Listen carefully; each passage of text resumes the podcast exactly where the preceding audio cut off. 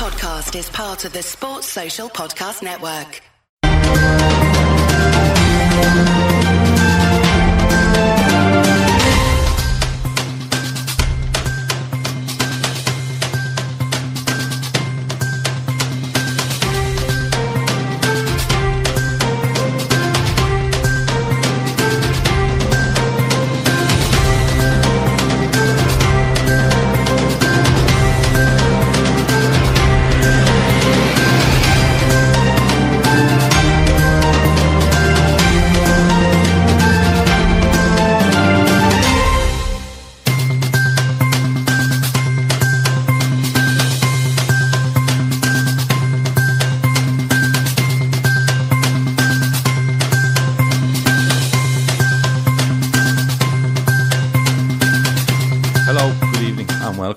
NTK from the LFC Day Trippers. That means no transfer knowledge. The transfer show where we have no insider knowledge on any transfer anywhere in the world, but we talk about a lot of them anyway. We give our views, um, we get loads of views from the chat, and we take it from there for an hour or so. With me tonight, Kev, uh, Matt, and Ash, and they're going to go through a list of names that I've I've done a list. So there you go. Um, best boy. Uh, but um, if there's people on that list that are not on that list when I when I go through them, and you're in the chat and there's another name you wanted to talk about, absolutely throw it out towards the end, and we will discuss them quickly. Kev, how are you? Muted. Kev's muted. start. Hold on, hold on. Oh, Kev, you've broken yourself. Uh, I'll leave Kev for a second. Matt, how are you? I'm good, good. Just uh, finished a long day of travel, getting back from the Canadian Grand Prix last night at about three in the morning. So took the day off work and ready to do this. Okay. Um, Canadian Grand Prix, how was it?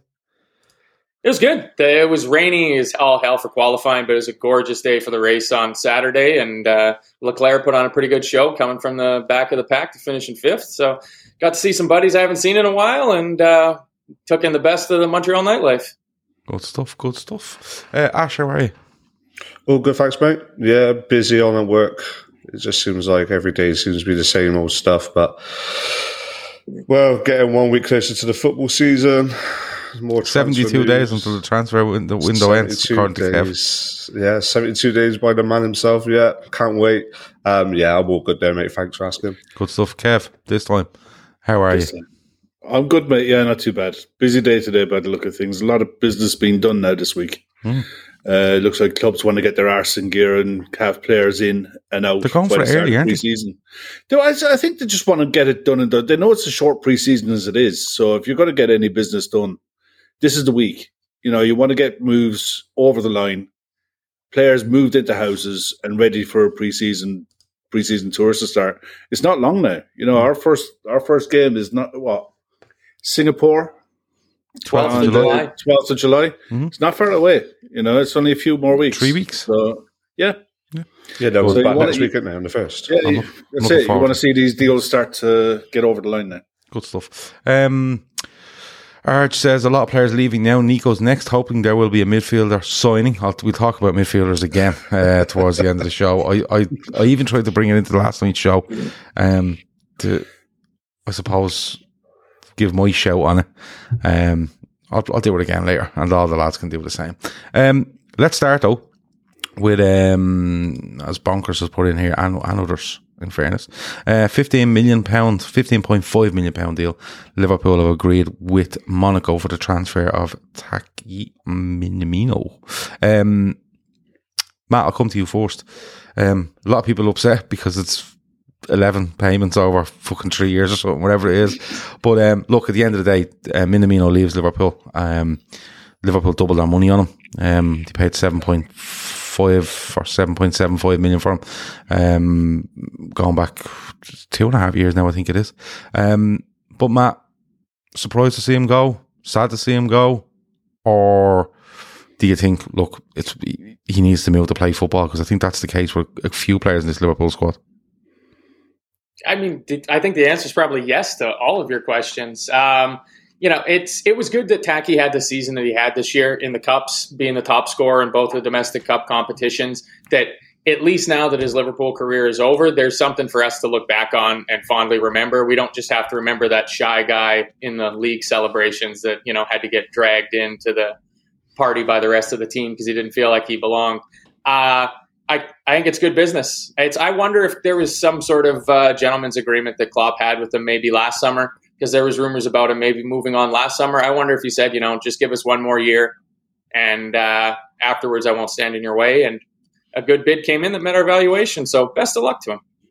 Mm, Ash, um, a few people in the chat are mentioning the fact that Origi is now left. Man is, I don't know if it's confirmed to Bayern, but it will be. Um, and now Minamino. And you look at Nunez coming in, you could tr- probably throw Carvalho in there as well. It looks like three out, two in. Um, are you concerned at all about the numbers that we have in the tagging positions? Um, not really. I've, I'm a firm believer that I reckon we're going to switch it up next season. I reckon we're going to play a 4 2 3 1 um, with Nunez up front on his own and then with the three behind. And I think with the amount of players we've got there at the moment in regards to Salah, Diaz, Jota, Bobby, Carvalho now, um, Harvey Elliott. I reckon we'll see a little bit more of him in the in that free attack behind behind Nunez. Um, I'm pretty sure I missed uh, someone out. Curtis Jones as well. Obviously, there's a few links with him going to Nottingham Forest, but I, I think there's I think Klopp keep him and keep his um, keep his progression at the club. I can understand the logic of people getting worried because, like I said, if three's going and no one's coming in, then we're, we're looking shorter numbers. But I think a change of system, and I think we've got enough players to cover that kind of system that we're going to be potentially looking at next year. So I'm not, I'm not particularly worried. But then who knows? This is Liverpool. We could pull something out of the bag on the last day, and all of a sudden, every every Liverpool fan's happy again, isn't they? Yeah. Um, Kev, you know, as things stand, you're looking at um, Salah, Firmino, um, Diaz, Nunez, Carvalho. That's probably their front five options at the moment. And Jota. Um, Jota as well. Sorry, is that, is that five, six? Is that six? Six. That's It's six. It is six, Yeah. isn't it? Diaz, Nunez, Jota, Firmino, Salah, Carvalho. Yeah. Yep. Okay. Yeah, So there's obviously seven there last season. Um, but Kev, when you look at that, is that is that enough numbers to just get you through the season? You know, and I'm, I'm, the reason I'm asking this is because I'm kind of in, a, in a roundabout way asking you, a roundabout way asking you. do you think they could do something in the forward positions before the end of the summer? Yeah, I think we're one light. Um, I think it would be. You saw the difference it made having Diaz come in as an extra forward last in the January window. We were all saying, you know, for years, Klopp doesn't like doing business in January. He likes to get his squad in early and work with that side for the season. Hmm. Maybe the fact that um, you know he did the Diaz deal, it worked out really well for us and it gave him that extra option for the second half of the season. It's something that we could prob- we might look at again. We don't have to front load everything. Um, you're literally going to have two seasons in one next year because of the way the World Cup falls. You've got a big 26 game push up until the December, up until November. Then you've got four weeks. Then the January window opens. So you're you never know. I'd like to see another forward come in uh, a wide forward if possible, someone to push man in eventually, re- or Salah, and eventually replace him if he doesn't decide to sign his new deal, which I don't that's big money. Kev. Doesn't have to be. Well, We've shown, we've proved tell, this tell before. who you, tell me who you'd like on. Uh, remember the word you said to push Salah and eventually replace him. eventually Who's the- replace him. You you're going to be looking at the likes of um, Diaby and Nkunku would be one I like, but that's just not going to be. That's not realistic. I think he's PSG bound. What do you reckon, Uh, Saka? well, Bowen I don't like him at all. Who? Um, Saka. off Arsenal. Yeah, I don't like Are you him at all. No, I think he's going to City anyway. The way the Arsenal, the way we'll talk about it later, but the way Arsenal's business is geared up, and looking at what City are doing, the you just join up the dots, and they wouldn't be trying to sign Rafinha if they weren't trying to, if they didn't have a deal for Sack already in place, and City wouldn't be letting Sterling go if that option wasn't there either. So I just think that's a done deal. I mean, Do you not? Gordon- Sorry, yeah, sorry, Ash. Go no, it's, just a quick one. Do you not think we might see more Kaide Gordon next season then? Potentially in the earlier rounds. Next season for the season after. Yeah, next season for the season after. He's still only a baby, really. Yeah, I You know. he I just thought because he was only played in a few. when he come through, wasn't he? Yeah, I just think because he, he's introduced a few games last season, wasn't he? The FA Cup Mm. and in the League Cup semi against Arsenal. And you're thinking, if he's being chucked in that early, maybe a case of with Taki going and Divock going, are we going to see him, again, draw dependent, obviously, in the Cups? Yeah. Maybe we might see him playing more on the right next season. I think domestically, yeah, you could be looking at someone like him to play in the domestic cups. Yeah. But uh, I'd say be, and I think you're allowed nine subs on the bench next year. So maybe if he's in and around the first team squad, depending on how he trains, it's an option. But the other one is Cannoneer. You know, Ben goals for fun at centre forward last season in the 23s. It's a big jump, obviously, but you know, I'd, that's why I said I still like another forward, be it a striker, a second striker, or a wide forward.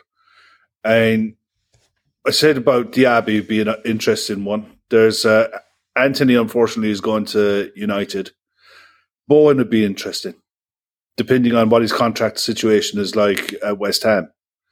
If he doesn't extend, then that could be a possibility because I see him being very versatile. You know, he's very strong. He's he's physical. He can attack space well. He's a good age. Uh, I just don't. When you talk about Saka, he shows it in glimpses and spurts, and I know he's young, but I still don't see him as a winger. I see him more of a, a centre mid or a wing back. He's. I don't know what it is about him. I can't put my finger on it. I just don't. It's not that I don't rate him. I think he's good.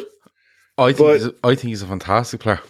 I, I And I, I, I, when when when the talk of force of Salah not maybe being sold or coming, I he was one of the first names that popped into my head, um, because one, um, I I thought Liverpool might look at him if Arsenal didn't make the Champions League. That was the first thing. The second thing is his age and the, the experience he has. Let's be honest. I think he's is he two seasons in with Arsenal now. Yeah, he's about seventy appearances, maybe Yeah. more. And uh, the scope to improve him, I think, is huge. And you have to remember, as an 8, 19, 20 or 18, 19 year old, wherever he is, he literally had the hope, the pressure of Arsenal on his back um, for for a lot of the season. If you think about it, like they, they were literally pinning an awful lot on him. You know, they they, they drop Lacazette. Um, so Saka becomes more important. Martinelli falls off form. Saka becomes more important. Eddie Nketiah scores the odd goal here and there, but Saka becomes more and more important. And as it goes on and on and on, he's literally like he's he's on penalty duties and everything. Like he's, you know, he's the one they look to. And honestly, Kev, I He's got agree two with you. years left in his deal, isn't he? So Oh, yeah, I, I agree with you. I think he does go to Man City. I think you might see Sterling end up in London somewhere. Um, Yeah. but and Rafinha comes into Arsenal and that kind of merry or that triangle of transfers kind of look after each other. But for me, um, I don't think it would happen. But I, wouldn't be against um, Saka being at Liverpool. I just think the scope you have for him to improve. I think left foot is playing on the right hand side, pace to burn. He's a decent finisher. He likes taking a penalty. Um, I think there's so much there. Like Jer Carl says, Klopp loves Martinelli. I like him as well. But um, I think he's the other side, isn't he? he's the other side. Yeah, he plays off the left. But but um, I don't know when it comes to the forward thing. Like someone says there, uh, Naman says Taki and Divock had one Premier League start between them last season, and we went. We had got a lot of numbers last season for the competitions we were in. Um, but I don't know how much of a difference seven to six makes. Like I could see the difference between six and five. You know, Yeah, because five is like one injury and you're kind of leaning on people a bit much, where six for me feels fairly comfortable. But again, we don't know what he's going to do with um with Carvalho. We have to wait and actually see him play for I- Liverpool to see where they want him. I see one report early on when he was linked when you know before, that he was Klopp was going to use him as a forward, build him into the squad, but eventually he would evolve into when he hits his mid twenties, he'd be a, a centre mid, he'd be an attacking midfielder. But to start with, he might be a wing option or a second striker or that kind of way. Just feel his way into into Liverpool, into the Premier League. You know, it's a massive jump. There's a huge difference between the Championship and the top the top four in the Premier League. It, it's monstrous, you know. And he's had one good season at a flying Fulham, where sides were. It was like Moses in the Red Sea for for a lot of for a lot of those sides. They just opened up for him. Hmm. Uh, it, it, he's one of those. The same as Ramsay. There's no pressure on. You don't have to hit the ground running straight away, but eventually you're going to have to hit the ground. Hmm. You know, but it doesn't have to be instant. Whereas look- Nunez, on the other hand, that's different. That's a different kettle of fish. Yeah, I think he's going to be great. He has he has to work. yeah, but Kev, I've seen his pictures. Yeah, Right, I in think the full a kit. And the shorts met the fucking socks. You know what happens. People who do that score loads of goals, right? So um, I won't He's have a, words. I won't have a bad word said about him. Um, let's let's bash through a couple of names here, right? Um, we've spoken about Minamino. Um, Vieira has been confirmed to Arsenal on a long term deal. Um, just a quick one. Good move, yes or no, Matt? I think it's a good move, but I mean that's kind of overloading Arsenal in a position. They got a pretty good number of players. Smith Rowe's there, Odegaard's there in that kind of attacking midfield role. So it's like they're doing that Everton stock up on number tens thing. Yeah, Mm, it's a bit. It's a bit of a weird one. Yeah, I find the Arsenal stuff a bit weird. Ash, good move, yes or no? I can't comment. I don't know much about him. To be fair, the only thing I know is that they're similar to what Matt was saying, similar to Odegaards and and stuff like that. And you're thinking, why are they bringing another player in the same kind of? I think they drop. out. I think they drop Odegaard back deeper in midfield. Possibly. I think. I think they could end up playing Odegaard next to um, Partey. He's becoming more and more of a of a sitting kind of playmaker quarterback. Um, the more and more I see him. potentially. Uh, like I said, I, I don't know much about him. I don't know what what style he has. Is he a box to box? Is he like an old school like Patrick Vieira? Is he or uh, what? No. what kind of? He's quite He's creative. he's he's very he's very similar to young Bruno Fernandes, but Right. thirty four million pounds is all the money for him. You know, it is he's not worth. I don't think he's worth that. I think if they halved it and added bonuses, then yeah. I only watched him for Portugal in the under twenty three in the uh, last European Championships, and he was a Portuguese captain in that for the uh, I think it was the under twenty ones Right. and he he looked good at that at that level, but he didn't stand out when he when I watched him in Europe. He's raw, but I- he's just this is a typical Arsenal signing. He ain't what they need, and he, No, that's and what that's Arsenal- what confused me as Ars- well. It's- yeah, Arsenal are buying. Well, there's a, there's a couple more that they're linked with. Um, Yeah, I, I, but I want to throw. We get back to Arsenal in a bit because I want to throw a couple of names at you with regards to United. All right, um, I shall come to you first. So you've got Antony linked with Manchester United. Okay, Yeah. Um, strong rumours that that'll be done around forty million. I think was the was the number. Right. You've got Eriksen who has, by the looks it, torn down and moved to Manchester United, and will stay at Brentford or go to Spurs. You have um, De Jong. Reports coming out that United are short of the valuation which is a bit weird. They've known the valuation for fucking six months. Um, Yeah. And Lisandro Martinez, the defender, who Arsenal and United are being linked with. But you look at it and you're saying to yourself, it's a lot of familiarity, isn't it? Again, these names being linked with them, it's it's a lot of familiarity with, with what Ten Hag has done in the past. And I understand what he's doing. I think he's I think he's trying to strengthen but be careful while he's doing it. But Antony, De Jong, Martinez improves United, no doubt. Oh yeah, without a doubt. Yeah, yeah. Sorry, yeah. Sorry, I thought there was more than. Um, no, like I said, Say more was- if you want. no, we were like I said, we were covering it a bit last week, weren't we? And I, I, I backed backed up the claim saying that it just seems all too safe, all too familiar for Ten Hag, and you can understand why he was going for the players he's going. And like I said, I saw the Eriksen reject, um, and I said last week, I, I it makes sense. I think it suits more going back to Brentford, being the the big fish in a small pond potentially. Um, I also saw that Dean Henderson's going to potentially Nottingham Forest. So that's another outgoing. Um, so Straight that's loan, probably no option to buy. Right. So potentially another another position they've got to fill with number two goalkeeper because who, who's there other than De Gea? Is it Romero still there? Or was it gone now? Or No, I think Romero's gone. Grant was released, so they probably will look to probably try bringing someone in or, um, you know, promote somebody from the 23s. So yeah, then you've got obviously Antony It looks like it's a done deal. Um, right winger, I believe. Is that correct?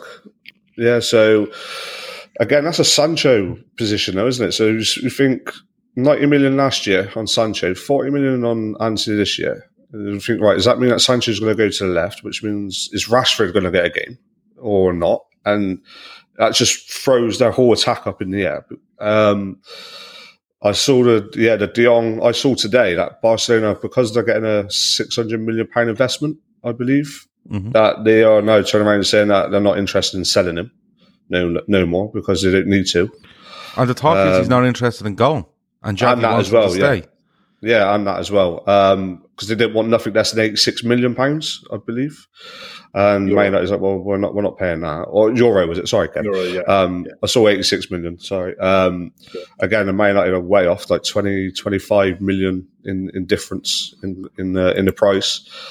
And, um, obviously is it Timber as well? Turn around and got been advised not to go to Man United as well because Louis Van Gaal turned around and said, well, if you go to Man United, you're not going and play for me at the World Cup. So it just seems like all their original He targets. hates United, now- doesn't he? Yeah, he does. He fucking despises them, doesn't he? It's and it just seems like every every one of their first original links are are turning them down left, right, and centre. So now it's Plan B, and what's what is Plan B for Man United now? That's, that's the uh, that's the question. it's interesting because like and you kind of have to you kind of have to um like take it in the in the context of it's the 24th or 22nd 24th of June I think today. Um and you know there's a lot of names going around. Like I was amazed when I read up on some of the stuff today. Like I literally have 14 15 names in front of me linked to all sorts of stuff. And you know part of it could be with United that fans just want to see something done quickly because it will cement that opinion that he's in, he knows what he's doing, you know, and, and he knows what he wants and he's doing it early. Whereas, and, and that would make sense for fans, you know, to think that we're a new manager, but maybe they do need to sit back and go, hold on. And I'm not saying lose out on transfers by just sitting back and going, we're not doing anything.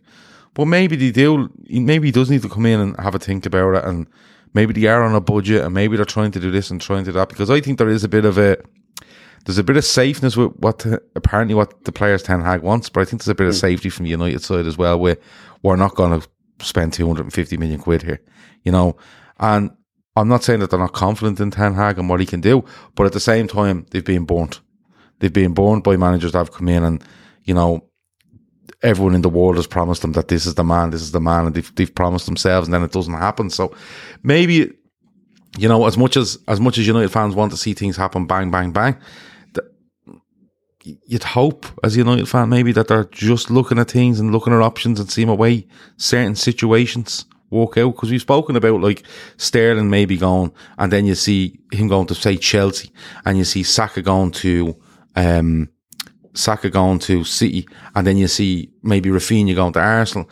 Um, maybe that's happening somewhere else. You know, there's two or three transfers affecting each other, and United are waiting to see if one goes that they can move in on something and make something happen. But at the same time, I think he needs something on the table as quick as he can, just to stop what I already see as a little bit of panic setting in.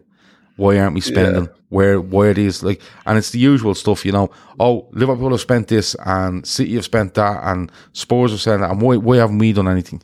You know, and I know that from being a Liverpool fan for years, where you go, well, relax, you know, we will we will make a sign, and it's all right.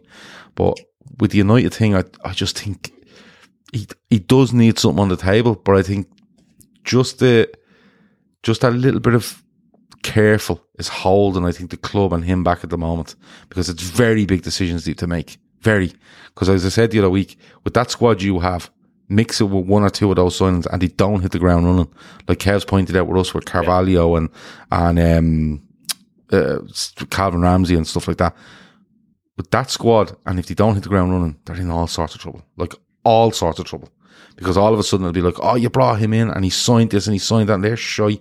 And look who we have and they're fucking Harry Maguire still running around the place, you know, like like fucking the dog with two Mickeys. So you don't really know what's going on, you know, the sort of way. So it'll be, it'll, as I said, I don't like them in any way. I um, I hope they make an absolute mess of this transfer window, but it's still, I think, really intriguing to watch what goes on in United. And he probably needs something in in. He probably needs a signing before he plays us in on the twelfth of July. That's all I'm going to say. There, there, was another thing I saw today from Goldbridge. I don't know again if it's true or not, but he turned around and said that on Friday the Glazers are taking eleven million pounds out of their Correct. out of the club, Yeah, and yeah, which which just basically caused more outrage from the fans. And I reckon before you know it, within the next three four weeks, if there's no um, no signings, that's it. There- There'll be protests on the first game of the season, and there'll be bashing down Old Trafford, and there'll be games postponed, and there'll be an absolute outrage. It's, I just love it. It's just like bring it on. I've had nothing but crap all my life from Man United fans, and now it's the other way around. I just I I drink the tears. It's beautiful. It's absolutely beautiful. Gary Neville, of course, has um, come out and made a statement to say that the Glazers should not take their 11 million pound dividends. Um, well, that's what shareholders do. They take dividends. You know, they're not the only ones. There's loads of United shareholders out there taking dividends on Friday. It's just they own a lot of the shares, you know, and um, I've said it so many times before. I understand United fans' frustrations at the Glazers. Um, but at the end of the day, they invested a lot of money in Manchester United. And it's down to the players and the managers to go and do what they're, they're meant to do, and they haven't, you know.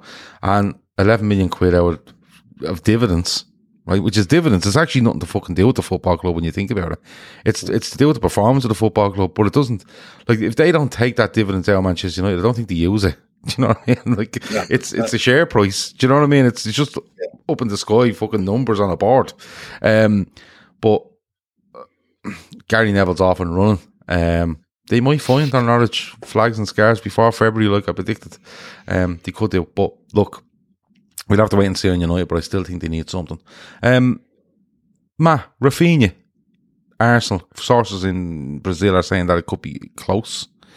Do you agree with Kev that this looks like a little triangular transfers that could happen, and one would kick off the next and kick off the next, and the tree will be done quite quick? It's I, I can see Rafinha going to Arsenal, but I don't know if it'll be the domino effect like Kev was saying. Like I I it's the first time I've heard somebody talk about like Saka going this year as opposed to next year. Mhm. Like I just think Arsenal lost Aubameyang and Lacazette, and all they did was re-sign Eddie Nketiah and put a heap of pressure on him from the number and from the contract. Like they need they need forward reinforcements without letting anybody go. So I could see Arsenal still going for Rafinha without uh, needing to sell Saka. But I mean, if that does happen, that's terrible because City ends up with the best player. Does does does Arsenal? Is, is Arsenal? Oh, dog gone mental. Who owns the dog? oh, Matt owns the dog. Matt owns the dog. Uh, we've had that before. Conroy used to have a, Conroy used to have a Yeah, mad cat. Conroy Didn't he? it, yeah. Um, was it a cat or a dog? It was a cat. Um, Cat, yeah. but uh, I I should have actually gone on to Conroy. I haven't spoken to him in ages. Um, Ash, I'll come to you because you know Kev said, uh, um, people in the chat said earlier, like, is any move to Arsenal always being given out to the dog? Uh, like Rafinha is linked with Liverpool, Ash, right? He's linked with um, Barcelona. He's linked heavily with Bayern Munich in January. All Champions League teams. It must take a hell of a lot for Rafinha to believe in what Arsenal are trying to do if he's going to go in there when he looks and sees how strong Liverpool are, Man City are, um, Chelsea still are, and I still think they'll turn their summer around once they iron out the last of the issues with the takeover, I suppose, and where they want to go. Um, Spurs and Manchester United obviously looking to, to strengthen as well. I, I just don't know how Arsenal it attract is an attraction to Rafinha when you see who he's being linked with and where he could end up. Yeah, I could, I agree with that, Gav. Um, unless money talks potentially. Um, but like I said, with the with the teams that he was previously linked with, ourselves, Bayern, Barca, as you said, Champions League football, and as a as a Brazilian young uh, attacker that he is, you'd think that's what he wants to do, and I think he's clarified it in the past that he wants to play in Champions League football. Um, it wouldn't surprise me if he stays as another year at Leeds, and then look Watches at what the Salah situation. exactly see what happens next season. See what happens with Salah. Again, it wouldn't, it wouldn't surprise you if Man City go for him next summer. Um, if rumours are true and they're trying to get rid of uh, Mahrez and they're not successful with Saka, then they could potentially look at Rafinha as an alternative version to go down the right to replace Mahrez. Barcelona, Barcelona. There's no point even putting them in the sentence. Like I said, they can't even they can't even register their own fucking name of the stadium, let alone sign a player. Um, Bayern Munich, they're linked with Dembele. So uh, again, I can't see if, if they're going down that route. Are they going to go for Rafinha as well, which plays on the same side? I reckon if he's going to go to Arsenal, I think that could potentially be money, personally. But then, who knows what goes on behind closed doors? Unless Uh, unless Arteta sold him the dream and said, you know, we're going to make you the the focal point up front as well as you know with Martinelli and Saka and whatever that looks like. And But he, but he had, but this has the potential to be as as head wrecking as Leeds, because Leeds Yeah. will make you run around like lunatics and ship goals, and Arsenal win two in a row, lose two in a row, draw, lose, win, like it's just all over the place. Like Dean Regan said, he's desperate to go to Barca, but he can't afford it. Kev, if that's true and he's desperate to go to Barca, but he can't afford it, I wouldn't be going near Rafinha No. because Um, all these uh, and it's this you know oh South American guy wants to play for Real or Barca. We've seen it so many times before. If that is actually true, I actually wouldn't go near him, even as a Liverpool supporter. No, I wouldn't either. I was watching uh, Joe's. Oh, you don't like him? I forgot you don't like him anyway. I don't like him anyway, but Yeah, I was watching Joe's stream the other day, and they're convinced that they want sixty million plus for him, yeah. and Arsenal apparently have bid forty-five, so Mhm. they're miles apart. And they were also talking about um, Calvin Phillips being uh, strongly linked to Man City. And PSG I've seen the last couple of days. Yeah, and PSG, Yeah. but Yeah. PSG until there's until Galtier gets in the door there, you know, it's they're going to be they're just paper talk at the minute. Until Who's taking over? Uh, Galtier apparently is Okay. um, it's more or less done. The PSG owner come out and said that he he hasn't talked to Zidane. He hasn't directly or indirectly talked to Zidane. Galtier is the one they want, and that's the direction they want to go. And apparently, any player who doesn't fit the project can go. Mhm. So you can take a look at the PSG and say, okay, look at the age range of some of these players and the wages they're on. They're going to want to cut a lot of players out of that, a lot of meat out of that. Plus, they got to still, even on paper, fund this Mbappe deal somehow. So that's going to be one to watch through the summer to see who who ends up leaving there. Where does Sergio Sergio Ramos go, for instance? Um, Rafinha at sixty million is just a no go to anyone. I don't see anyone in their right mind paying sixty million quid for someone like him. Forty five million for another right winger when they want to sign Gabriel Jesus, who Keith put a link up to Phil um, Tim Vickery. Tim Vickery today, and it was absolutely brilliant. That apparently the Brazilian manager came out and said to Gabriel, "What are you?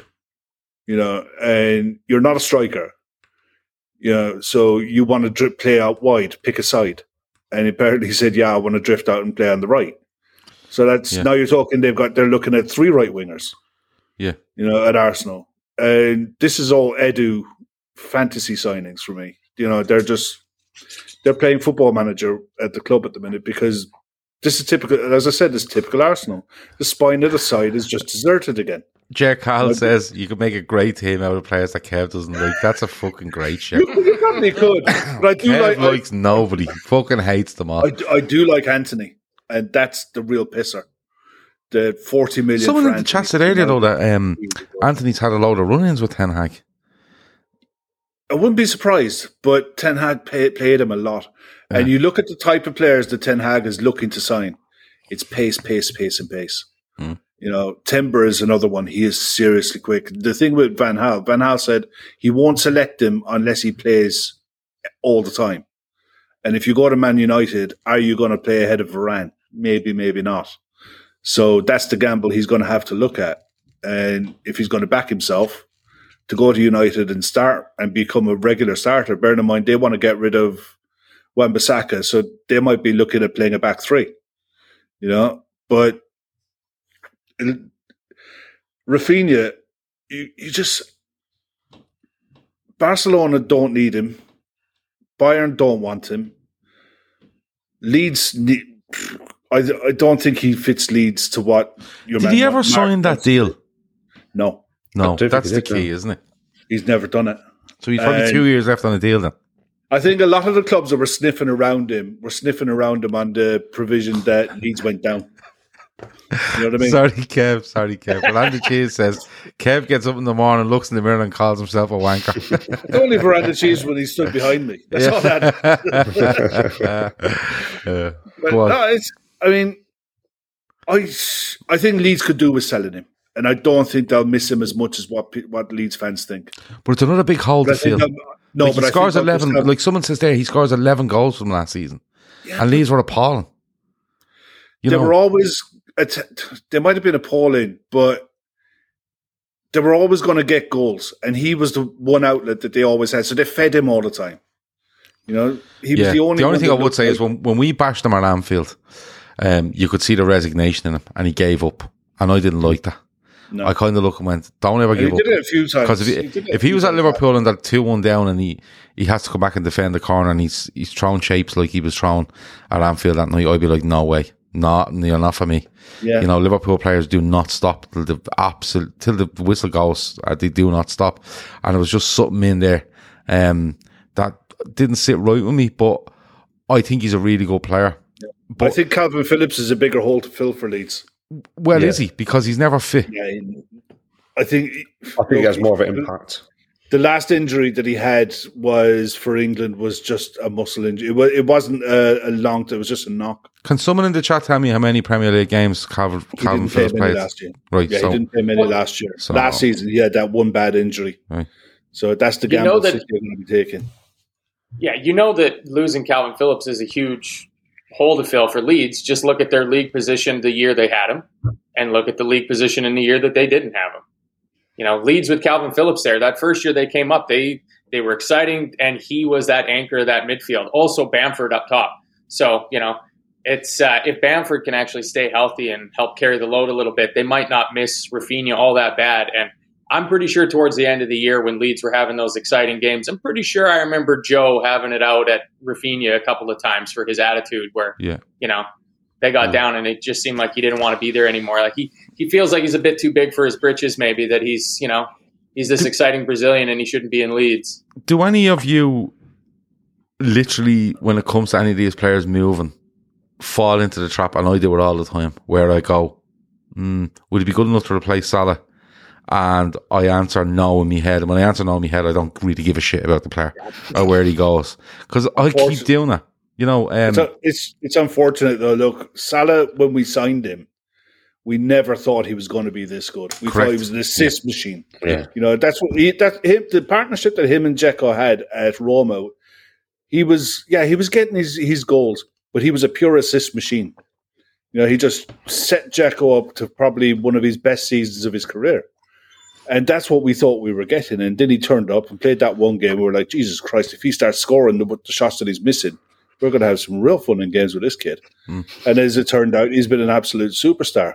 Yeah. But it's not an uncommon position in world football at the minute that there there is actually a lot of wide forwards out there as compared to what you'd say there is proper number nines. You look at the amount of true out and out number nines that are in world football, do you think, yeah, you're really, really up up there? There ain't that many anymore. I mean, Seb Haller is moving to Borussia Dortmund. Something like 33 million. what the Yeah, fella that was at West Ham The fella that was Yeah. at West Ham went yeah. to He's had a- Ajax. He went His to Ajax. He had close- a close blinding season done at. Ajax. Wow, that's so that is that Yeah. their um. That's oh, their did, did he not replacement. sign? Did he not sign your man? Um, Malin. The- no, not they're not- Malin. The, yeah, they signed him um, last year. No, the guy from Salzburg. Oh, did he not sign him like Anthony days Amy. after? And yeah. Tiemi. Yeah, I think they signed him as well. Okay, so they're, they're really going for it. Okay, um, I, I thought I was losing my mind there. Um, Ajax no. are having a massive fire fire Yeah. sale at the minute. There's a fair few that are are looking at the exit door. yeah, but the thing is, Tagliafico is Ajax up. are lethal at bringing through players, so they, they'd be absolutely yeah. fine. Um, Yeah, Kev, I'll stick with you. Um, Newcastle linked with Pope from Burnley. And when I say linked, he could be signed by now. I read it earlier. It's Um, yeah. Eight to ten million quid. I think that's a great deal for Newcastle. I think Dubravka had a really good start at Newcastle, but I think he's ropey as fuck now. Um, but Pope, I think I really highly rate Pope. I have to say, I think I think he's probably the yeah, I'd probably say he's the best English goalkeeper at the minute. Yeah, he Um, is. and the fact that they're getting him at that sort of price, because if Burnley stay up and someone wants Nick Pope, you're looking, I think, 20 million plus. To get him between 8 and 10, I think is really good uh, value. And then you have, I want to say Ekitike, and I hope I've said that right because I'm Yeah, terrible at saying names. But he's been linked with Newcastle, 30 million, I think was the was the price. And I thought that was going to be done and dusted. But Paris Saint Germain, Bayern, and Real have shown interest in him. Um, and I've also seen loads of stuff around Twitter around Botman, who just wants to play for AC Milan despite the fact that Newcastle are trying to give him all the money in the world. Uh, I know it's early doors, but A, what do you make of Pope? B, Ekitike, is he what New is, is is is he what Newcastle needs? And are they finding it a little bit difficult in the market? I think Newcastle are in that boat that um, Man City are in. That we know you've got loads of money, and we know you want to get to the top echelons of the Premier League. So if you come to my club wanting X player, you're going to pay top whack for it. Until they start saying no, like United did first time around with Sancho, and that's going to be how it's going to be difficult for them to appease the fans because the fans have so been sold the dream. I think. Pope is a brilliant keeper. He's a he's a really good shot stopper. He's not the best with his feet, but as a goalkeeper, shot stopper, really really good. I mean, I saw a figure earlier on online of forty million. I thought, whoa, hold your horses. But if you're 40? telling me eight, yeah, Was there in if you're te- Lira? yeah, if you're telling me eight to ten million for a shot stopper as good as him, that's bargain. When you look at B- Gav- uh, Bazunu gone to Southampton for ten million, you know, and the rest. yeah, that's for ten million for Nick Pope is an absolute bargain. But I will And say though, He's better than Bazunu, Dubravka. He's better than Bazunu is going to be an absolute monster of a goalkeeper. Yeah. Like Yeah, he is. like if Southampton Southampton could and I'm not I'm not fucking being off the like completely off the wall here. They could possibly treble that money on him if it goes right. Because he has that much he has that much ability um that he could he could go anywhere he wants. Um Hasn't City got a first refusal on him? I would say City do have first refusal because I'd say they're looking going, let's look at this two years down the line, see how he progresses at Southampton. Ederson might, they might want to move Ederson on. And all of a sudden they have a ready-made Premier League proven goalkeeper to come in. He's really good with his feet. Um, he's an excellent shot stopper. He's big. He's, he has the whole, he, he has everything. Um, Bazunu really does. Um, but Newcastle boys, they are a bit quiet. They are a bit quiet. But having said that, they're probably trying to be quiet and doing their deals because if they go out and they start shouting from the rooftops, like you said, Kev, people are going to go and go, well, we rate our player at 20, but we're going to ask for 40. And it's Yeah. going to get ridiculous. And I know that, but the thing is, Newcastle can spend wherever they like, but part of it is kind of like a PR exercise as well. You know, trying to be, um, really cute in the transfer market and that's a real shrewd sign of Newcastle and they're trying to do it the right way and all because that stuff happens. You know, The thing is, they were, they were in for Ekitike in January as well. They Mm. tried to get him then, and it didn't pan out. Uh, this kid, I look, I don't know that much about him, apart from the fact that he's really, really highly rated at in France all the way through the age groups, and he's, I think he's about six foot three. You know, he's tall, quick, modern day forward. You know, and I think New, it would do Newcastle. He'd do Newcastle good because I think he he might get lost at PSG and some of the other big clubs. I think he'd get lost in the mix. Where, whereas if he went to a Newcastle, he probably would play a lot more than and he'd shine a lot more because look, let's face it, Newcastle are going to be on telly a hell of a lot next season, and we saw it last season. As soon as the new owners took over, suddenly Newcastle's um, games started to appear a lot more on TV. and that's going to happen next season with a global audience as well. So a lot of people, there's going to be a lot of eyes on Newcastle to see what they do. Ma, um, Broja, Chelsea, on loan at Southampton last season, um, linked with a thirty million pound move to West Ham, which he was impressive for Southampton. You know, at in certain spells during the season, there was talk he might even go back to Chelsea and be given a go there. And then Lukaku's like they're giving Lukaku away, like it's fucking insane. But you would have thought that would up his chances. But West Ham are trying to jump on something here, and they must really rate him if they're going in at thirty million after season at Southampton. What do you make of this one? Because I, I actually think it's a good sign if West Ham pull it off. I think, I think, I think he could do really well there. I mean, it was plain as day that West Ham needed reinforcements in January, and you know, not getting some extra help from Michail Antonio up front probably cost them, you know, a spot or two in the table at the end of the year. Um, Broja, I mean, he went kind of hot and cold. He got kind of in the middle of the season. He seemed to be banging in goals. I know because I threw him into my fantasy team, and then he promptly stopped scoring. Mhm. Uh, So it's all your fault. so, yeah, I'm, I'm, I'll, t- I'll take I'll take the credit for that. Um, Thirty million is an awful lot, though. I mean, that's that's Chelsea doing what Chelsea's done, which is churn out those young players, buy them young, turn around and sell them for fantastic prices. It's the one thing they do really, really good. Whether West Ham will be taken for that, though, that's that's pretty tough to say. He's he's a young kid. He doesn't qualify as English, I don't think, does he? He qualifies as homegrown because of um, he came Probably the through amount of years he's been there. Yeah. Yeah, because he came through the right. So age. that you know that that may help him a little bit with that, uh, especially if Bowen might be tempted to you know head on out the door for West Ham to keep their quota at the right level. But that's an awful lot of money for a young kid that's only got one half decent season under his belt. Yeah, like Red Steve says there, Chelsea would have to be desperate to make Bro Broja their number nine. I don't think I don't think it was a case of being their number nine. I think it was a case of being involved in the squad this season. You know, um, a lot of people quite impressed from it at Southampton, and it was a case of like, would he do a better job than Timo Werner? You know, um, would he help play up front and release what I think is Havertz's best position is behind the front man? Um, something like that. I'm not saying you just pin all your hopes on Broja uh, coming off the back of his loan spell at Southampton, but West Ham obviously sees something there. 30 million is a lot of money, and they're probably looking going not uncertainty at Chelsea, but there's a bit of what are the owners going to do? What are they going to commit to? There's a bit of yeah, uncertainty probably is the right word.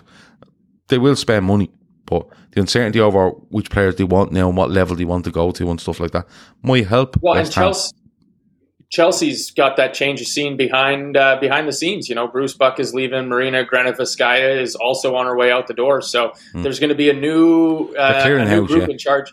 Yeah, there's going to be a new group in charge of the transfers there. And I mean, Todd Boehly, the new owner, seems like he's taking Bruce Buck's old position, and you know, he's a baseball owner that doesn't have any experience in you know football transfers. So he'll be, he'll be to trade for all over yeah. But I, mean, he, he might be trying to trade players for draft picks and you know future considerations and stuff like that. It's Yeah. it, it doesn't quite work like that. So I, I hope they can finally start getting their pants taken down a little bit, and uh, Chelsea can you know get knocked down a peg or two. Well, the way I look at it is like w- when all this stuff about um, Abramovich came out, like we all we all went on about like, um, oh, will he stay or will he hold on to the club and stuff? But at the end of the day, they owed him one point six billion to be in the position they're in, and I can't see them American owners committing one point six billion over ten years. Or fifteen or twenty, years. maybe maybe they would over twenty years, but I don't think they're going to spend and commit one point six billion into a club to have Chelsea where they are right now. I know they're, they're Not European champions. four. No, but that's it. It's four four point two five billion or something. And you know, I know they were European champions up until a couple of weeks ago, but at the end of the day, Chelsea had to run one point six billion, okay, which is about eighty million a year over the course of um, Abramovich's tenure. Eighty million a year into the club just to sit where they are, and I don't think that's going to happen. I think you're going to, I think you're going to see where they'll they'll rein it in a little bit. But the the problem with Chelsea is, is that Christensen Azpilicueta, possibly Alonso, um, Lukaku's out the door. There's probably two or three more in there that are going, I've had enough of this. I'm out. You know, the sort of way. And they, ha- they will have to build, but at the same time, they can't, I don't see them running at the level they've ran at over the last 10, 15, 20 years. I, I could be wrong. Um, they could just spend mountains of money, but American owners don't really spend buckets of money. Um, they look to leverage and they look to be very shrewd in what they're doing. And I think that's where you might see Chelsea having to take a little bit of a hit um, over the next probably year, 18 months, maybe. And then they find that level and then you know where they are. Because as I suppose as as experienced as they are in, in sports, the Premier League football is a whole different ballgame. And, you know, I, I, I might take them a little time to adjust. Uh, Rudiger, of course, Luke says, yeah, Rudiger as well. Um, of course, Rudiger was telling all sorts of lies the other day, wasn't he? um, oh, Barca wanted me, but I, you know, I'm at Real now, so I better just say when Real said they wanted me, that was it. That was the only club for me. Give it over. Um, you know, madness. But uh, let me move on. Um, Ash, I'll come to you. Um, Bernardo Silva and Man City. Just want to talk about them again because we've seen in, and we've spoken about it in this show. Sterling is is linked with a possible move to Chelsea. Um, Mahrez, there's been some murmurs around him. I don't know why they let go of Mahrez. I think he's like if you take Haaland over, I think he's the best attacker. I genuinely believe. I, I love fucking Mahrez. I think he's a brilliant, brilliant player.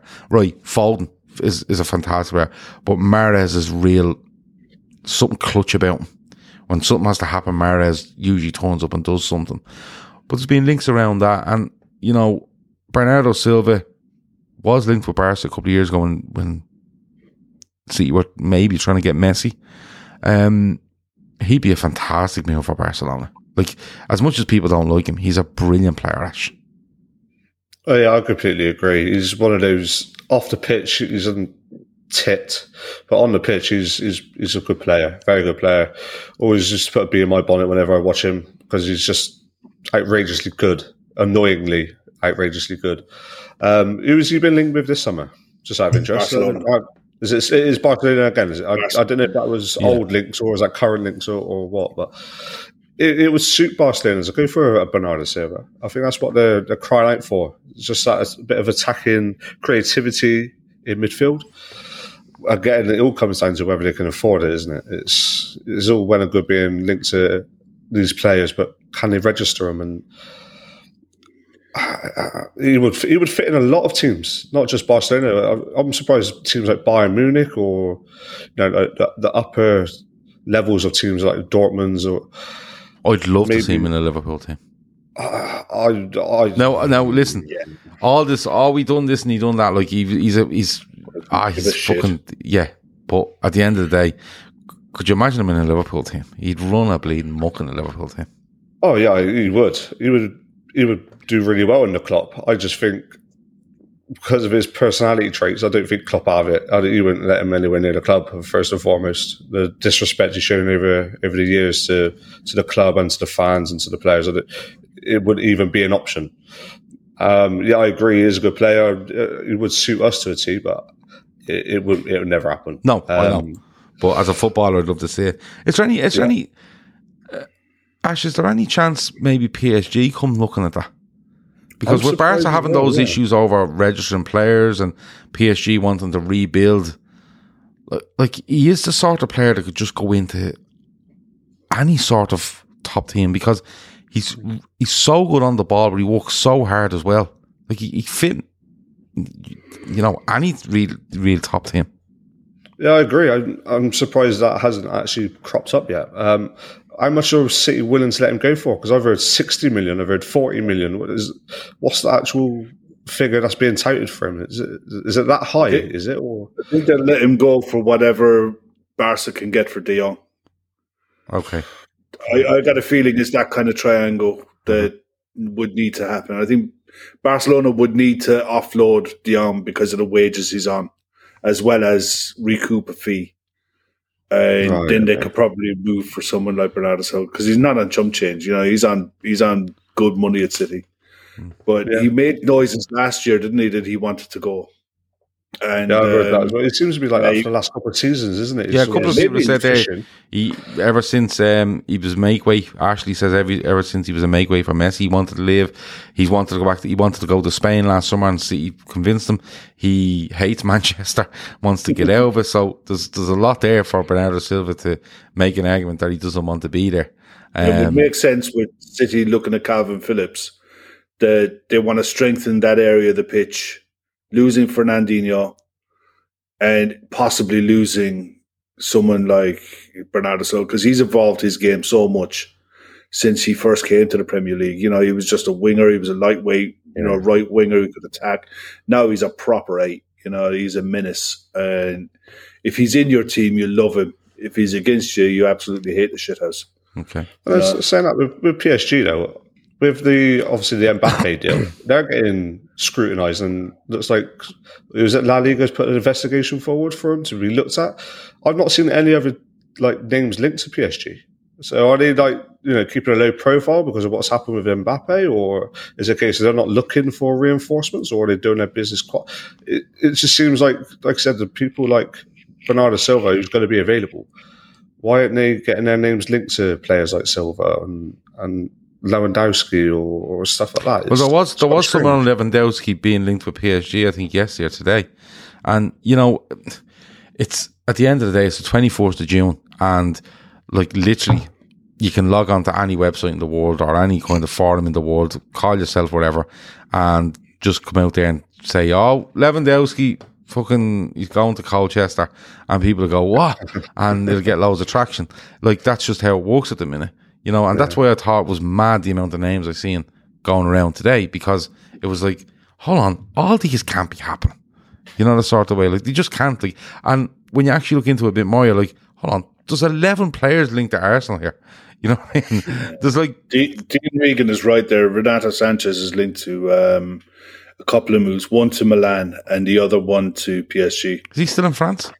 Yeah. Yeah, okay. Yeah, I heard it, the Gal- Milan one was quite close. I heard. I think I think when Galtier is announced and Pochettino is out the door, then you know Pochettino will become the next best manager waiting for a job. You know, so there'll be a lot of managers looking over their shoulder. Yeah. and PSG will start making moves Mm. in ins and outs. The likes of Gini, the likes of Sergio Ramos, Mm. Keylor Navas, and is another one who'll be looking for a new club. Yeah. It's, um, Yeah. It's great to have this chat every week, though, isn't it? With all the different names that pop up and all the different clubs, and it's, it keeps you going. And uh, look, I'm, I kind of like the transfer window. I think the madness of it is I kind of get on with it. Um, I like it, and you can't know, take it too It's nice. It's nice when we've got our business done. You know, our well, business is done. don't say that too loud because you'd be fucking you get awful abuse um, if you if you say our business Oh, yeah. is done. But it's not even that. It's like you know, I always go through the transfer and I kind of go, oh, we might do one more, you know, and kind of in the back of your head. And right now, I'm kind of comfortable with where Liverpool are. I think there might be one more move in them.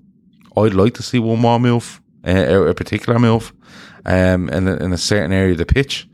But I understand why that hasn't happened. Um, as I said last night, it, numbers um, in your squad is probably why the whole no midfielder thing will come about. But I'll I'll finish it off. I'll finish the show off with this. Um, Kev, I'll come to you first. Now, I said last night that if you ask me, should Liverpool sign a midfielder in the summer, I would say yes. Right? My reasoning behind it is, is that when I've looked at Oxlade Chamberlain off the back end of last season, um, wasn't getting a look in. Didn't seem to be fancied whatsoever. A year left on his deal, I think. Um, if you could find a way to move him on for a half decent fee, I think we should bring in a midfielder because the, the numbers that sit there at the moment, I think are right. You know, now Yeah, that's that's that's putting aside oh they'll change and they'll they'll change um formations and things. I just think for what we have there, I think it's about right. Seven is about right for me, right? And if you could do that, that's fine. If he doesn't want to go and wants to run out his contract, you're kind of hamstrung a little bit because at the end of the day, you're still sitting paying some fella six, seven million quid a year, right, to do nothing and run down his contract.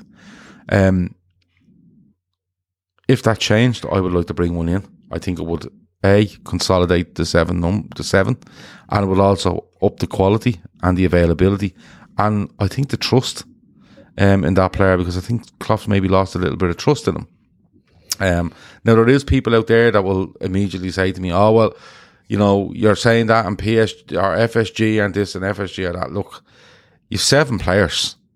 Do you know what I mean? You can't go in for eight. You can't go in with eight midfielders for three positions, right? You can't.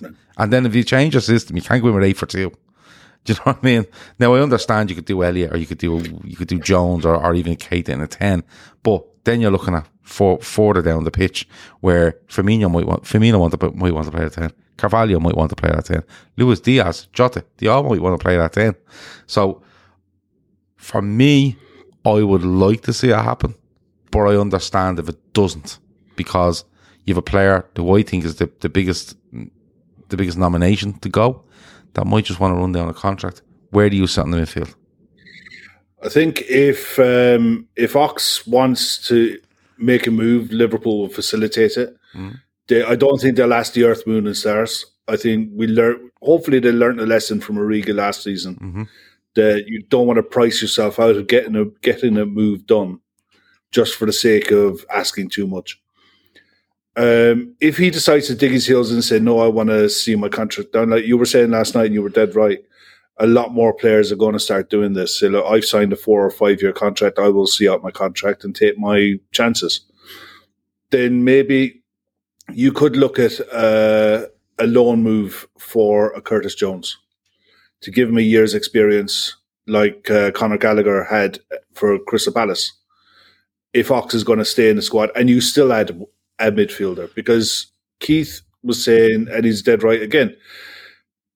Next summer, you potentially have to replace Salah. You might have to replace Bobby unless he goes on a 12 month rolling contract. And you still have to add a midfielder anyway because Milner is going to be 47. You know, so I think it's it's a no brainer. We have to get a midfielder in this summer, an absolute no brainer.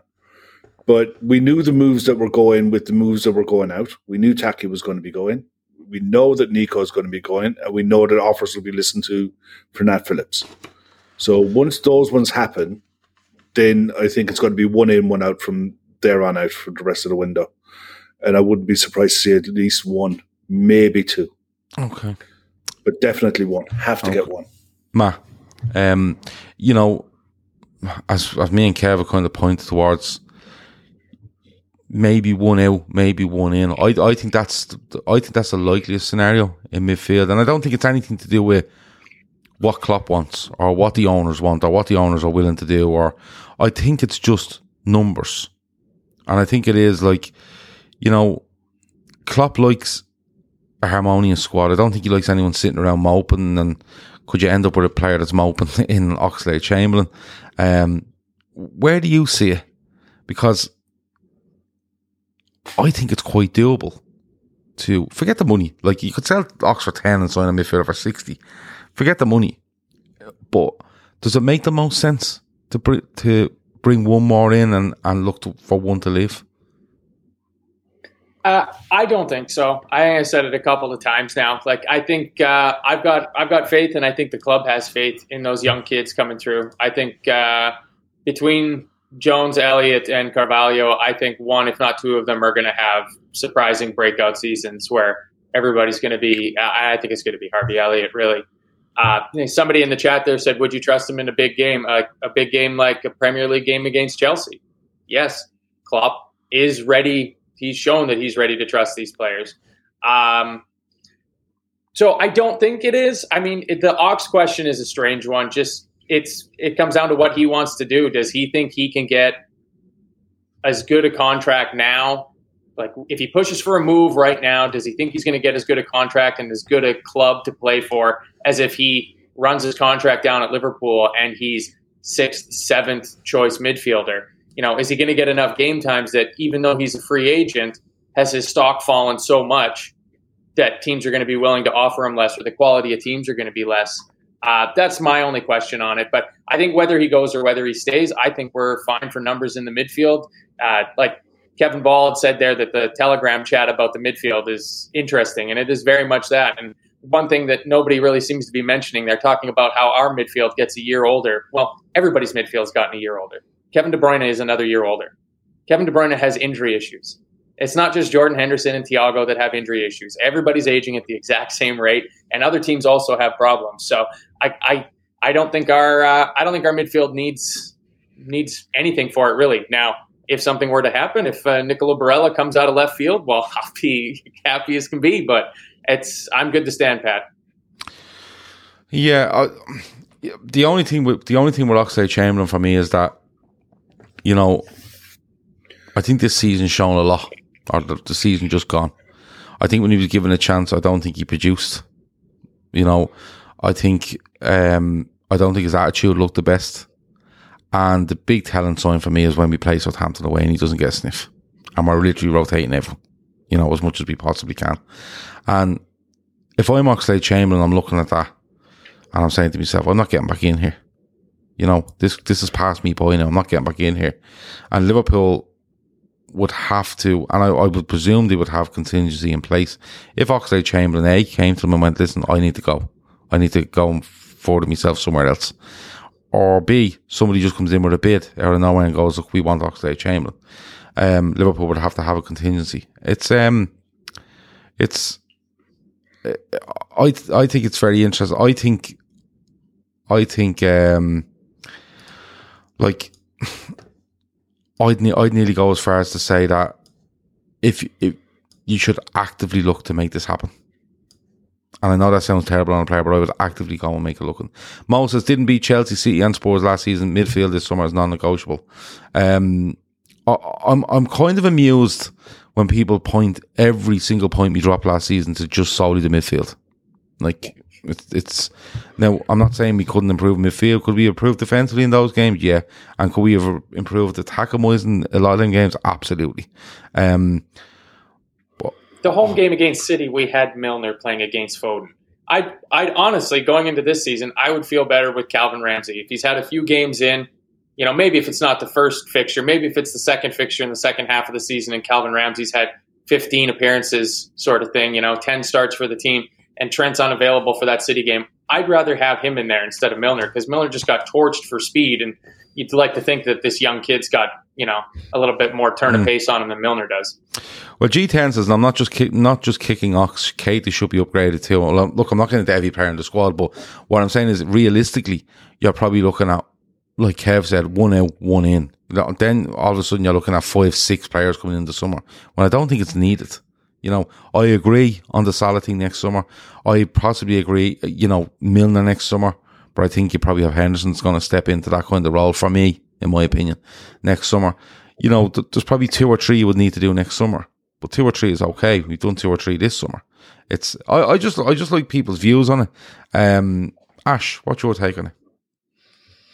I reckon the club's playing 4D chess. Personally, I reckon they're just going about their business saying, "Yeah, we're done." You know, but they're not, they're not actively going to tell you they're looking for. No, exactly. That's what I mean. I think like, they're just going to turn around and go, right, we're done. You know, that's it. We're not looking for another midfielder because otherwise prices get inflated. They're not stupid. I think it's it's not, it's not a secret that we're actively looking for a midfielder, whether it's this season or next season. I don't think it's much of a secret who that person is neither. I think we all can name who it is. I think half the press can name who it is. It's just going to be Jude Bellingham. And a lot of people are turning around saying we should get it done this summer. I would love for us to get it done this summer. I don't see why not. But I do think it all depends on uh, on Oxlade Chamberlain first and foremost. Um, as you can see, he's surplus to requirements, can't get into the squad. When he is, he doesn't put much of a shift in. Um, but going back to what uh, people were saying that the midfield was to blame. Well, Alisson made a blunder against Spurs, which cost us two points, and he was our player of the season. Is that, and all of a sudden, apparently it has to be a midfield's fault, is it? But no one seems to recognise that. But I understand there's going to be surgery, and like you lot have all pointed out, everyone's getting one year older. Milner's going to be get, probably going. Um, Henderson to fill that role. I think midfield will be the key areas next season. But I would love to get Bellingham this summer, without a doubt. But it all it all depends on what happens with Oxlade Chamberlain. Reports are saying that he's going to stay. Liverpool are willing to keep him, but again, it's I reckon it's just a club playing 4D chess. Yeah, I, I, I'd love Bellingham. I think if you, if you had a price that you could get him at, I just think it's more of a case of Dortmund are willing to say, look, we could get a hundred for him now, but we get eighty next summer. We're willing to go one more year with him and take that twenty million quid here. You know, the sort of way. Um, uh, it'll be interesting, but I kind of think Liverpool don't do anything if a midfielder doesn't live. And part of me would go, yeah, seven there, fair enough. Um, but I understand like wanting to improve, but I, I don't, I don't, I don't run my my opinion off. Oh, we lost the league because of midfield, or look, pick all these games and look what happened. You know, I'm kind of going, no. Um, we put up 92 points. There's various issues around games that we drop points. Um, centre halves being bullied at Brent, Brentford for being one. Um, you know, and uh, the way I kind of look at it is I go, can we improve it? Yes. What do we need to happen? We probably need him to leave. But the fact he's on, if he had two years left on his deal, I think it would be way much, e- way easier because he's not going to sit for two. You know, he'd probably go, I'm not sitting here for two, fuck it. I'll, there's a move there. I can take it. I can get decent money and I can, you know, Alex Alex Oxlade Chamberlain probably has ambitions to get back in the England squad and stuff like that. So, um, look, we'll have to wait and see. We're going to do this every week. Um, and on top of that, if Liverpool do sign anybody or anything big happens, we'll come back during the week and do a second show on it. Um, but it's once a week as it stands. Um, David Lynch hinting tonight the club feel we won't be able to match the wages others will offer Bellingham. No, we won't. But that's not news. Uh, that's, That's not news. Like Liverpool, Liverpool will go in and offer two hundred grand a week to Jude Bellingham, right? You can be guaranteed PSG, Man City, Newcastle, Manchester United. Them four would easily double that, no problem. No, maybe not Man United. They probably won't go that high, but PSG, City, and and um, Newcastle most certainly would. You know the sort of way. That's not news that we won't match. We, we don't go out to match the wages of others. We just don't. Do you know what I mean? We commit a, a lot of money to wages. We commit a lot of money to bonuses, but it's not news that Liverpool won't match Man City or PSG in in um, wages for Jude Bellingham. It's just it's just not news. Um, Ma, anything else before we go? No, it's uh, it's fun coming on here and sharing my complete and utter lack of knowledge with the entire world. So Good. another fun show. Same, same. I'm the same. Um, Ash, anything else before we go? Um, I don't know if it's got mentioned. I might have missed it, but Conor Bradley's left the club. He's gone to Yes. Bolton on loan for the Bolton season. alone. Yeah, Um, I reckon that'd be good for him. Yeah. His development going. Um, I think that's probably got something to do with Jay Spearing. I reckon with that links with Bolton as well, and that might have been a bit of a bit of an influence of which club. But I wish the lad good luck. I think he showed glimpses that he's going to be a, a pretty decent player. Uh, whether he makes a cut, who knows? Anything can happen in it with Trent at right back, and now Ramsay as well. So, but other than that, no. Thanks for having me on, Gav. Pleasure as always. Um, yeah, seventy-two more days, as Kev said earlier. I'm sure there's going to be more fumes on Twitter, so uh, can't it'll wait to feel look like it'll feel like mate. two hundred and fucking seventy days, won't it? yeah. Uh, Kev, anything else before we go? Uh, it's going to be a crazy week this week. This week and next week, I think, are going to be mental. You're going to see a load of moves happening all over the show. Um, I think it'll take one phone call. You'll see one phone call could change everything, and we'll just see what happens. It's going to be a crazy window. Yeah. It really is. It really is, and the closer it gets to the final day of it, you will have clubs of every, eh, or fans of every club, and include Liverpool and everyone else around, going, possibly we didn't do enough because that's literally how football fans work. And then come the early August, we be all flying. Well, early August we be flying, and then the window doesn't close till the thirty fourth, doesn't it? So you end up with like three weeks ago, we didn't do a fucking enough. Like, come on, sign someone, sign someone, and then nothing really happens, and then you just get on with the season. It's amazing how quick the transfer window is forgotten about, isn't it? Once it's over, it's like, ah, fuck it, you know, come on, let's play football. Like, Give it a Um, week once it closes, and they'll start talking about the, Jan- the January window. Yeah, again, the January window's the one. Yeah. Red Steve says, "What's tomorrow's draft, Gav? Pick eleven players you don't like." I'm back in Kev. Um, the draft tomorrow, I don't know who's on it, and I don't know what the draft is about. But um, between now and probably six o'clock tomorrow evening, I'll have the people in place, and I will have the draft in place. They won't know the rules. They'll turn up, and then it'll all be dropped on them, and they'll give out for an hour to an hour and a half, and then we'll all go home. That's how it usually works. Um, that has been Uh, NTK, no transfer knowledge from the LFC Day Trippers. Féileacáin is our charity partner. It is a brilliant charity. Check out the link in the description to read all about them. Check the second link in the description to donate. Um, genuinely, we're, we're, we're waiting on donations to come in where we go over eight grand. So we're down to our last 2,000. Come on. You know what I mean? Two grand between us all. Come on. Do you know what I mean? We can do it. Um, get there as quick as we possibly can. And, um, as I said, the links are all in the description for you to help out, share, wherever it might be. Um, there was one other um, thing I wanted to mention. We did do a tweet today about a young kid called Faye. Faye is seven years of age, um, needs treatment on it's listen it's a disease i can't describe um i can't even you know pronounce so um but she's seven years of age she needs 100000 euros um to get the treatment she needs it's absolutely flying today it was launched about seven hours ago and i think they nearly got 20 grand so if you can go on to our Twitter, um, it's on there. You can go on, read about it. Um, it explains everything on the GoFundMe page. And if you want to donate, you can. If not, share it as. As well. And look, um, if, if we get to 10 grand with, with Féileacáin and we, and Faye still needs help, we'll take Faye on as our next, um, mission as as they would say. But at the moment, it's absolutely flying, and I hope we don't have to take it on. I hope by the time we get to Féileacáin, it's ten grand. That girl has the hundred thousand, and the only reason they need the hundred thousand is because they can't get the um, medical help in Ireland, which is not mental um, in nowadays. And um, we'll have to probably travel to the states. Um, but that's been it. Um, sorry for going on about the charity stuff again. Well, I'm not really, but um, two grand left. Let's go. That's it. Talk to you in a bit. Over now.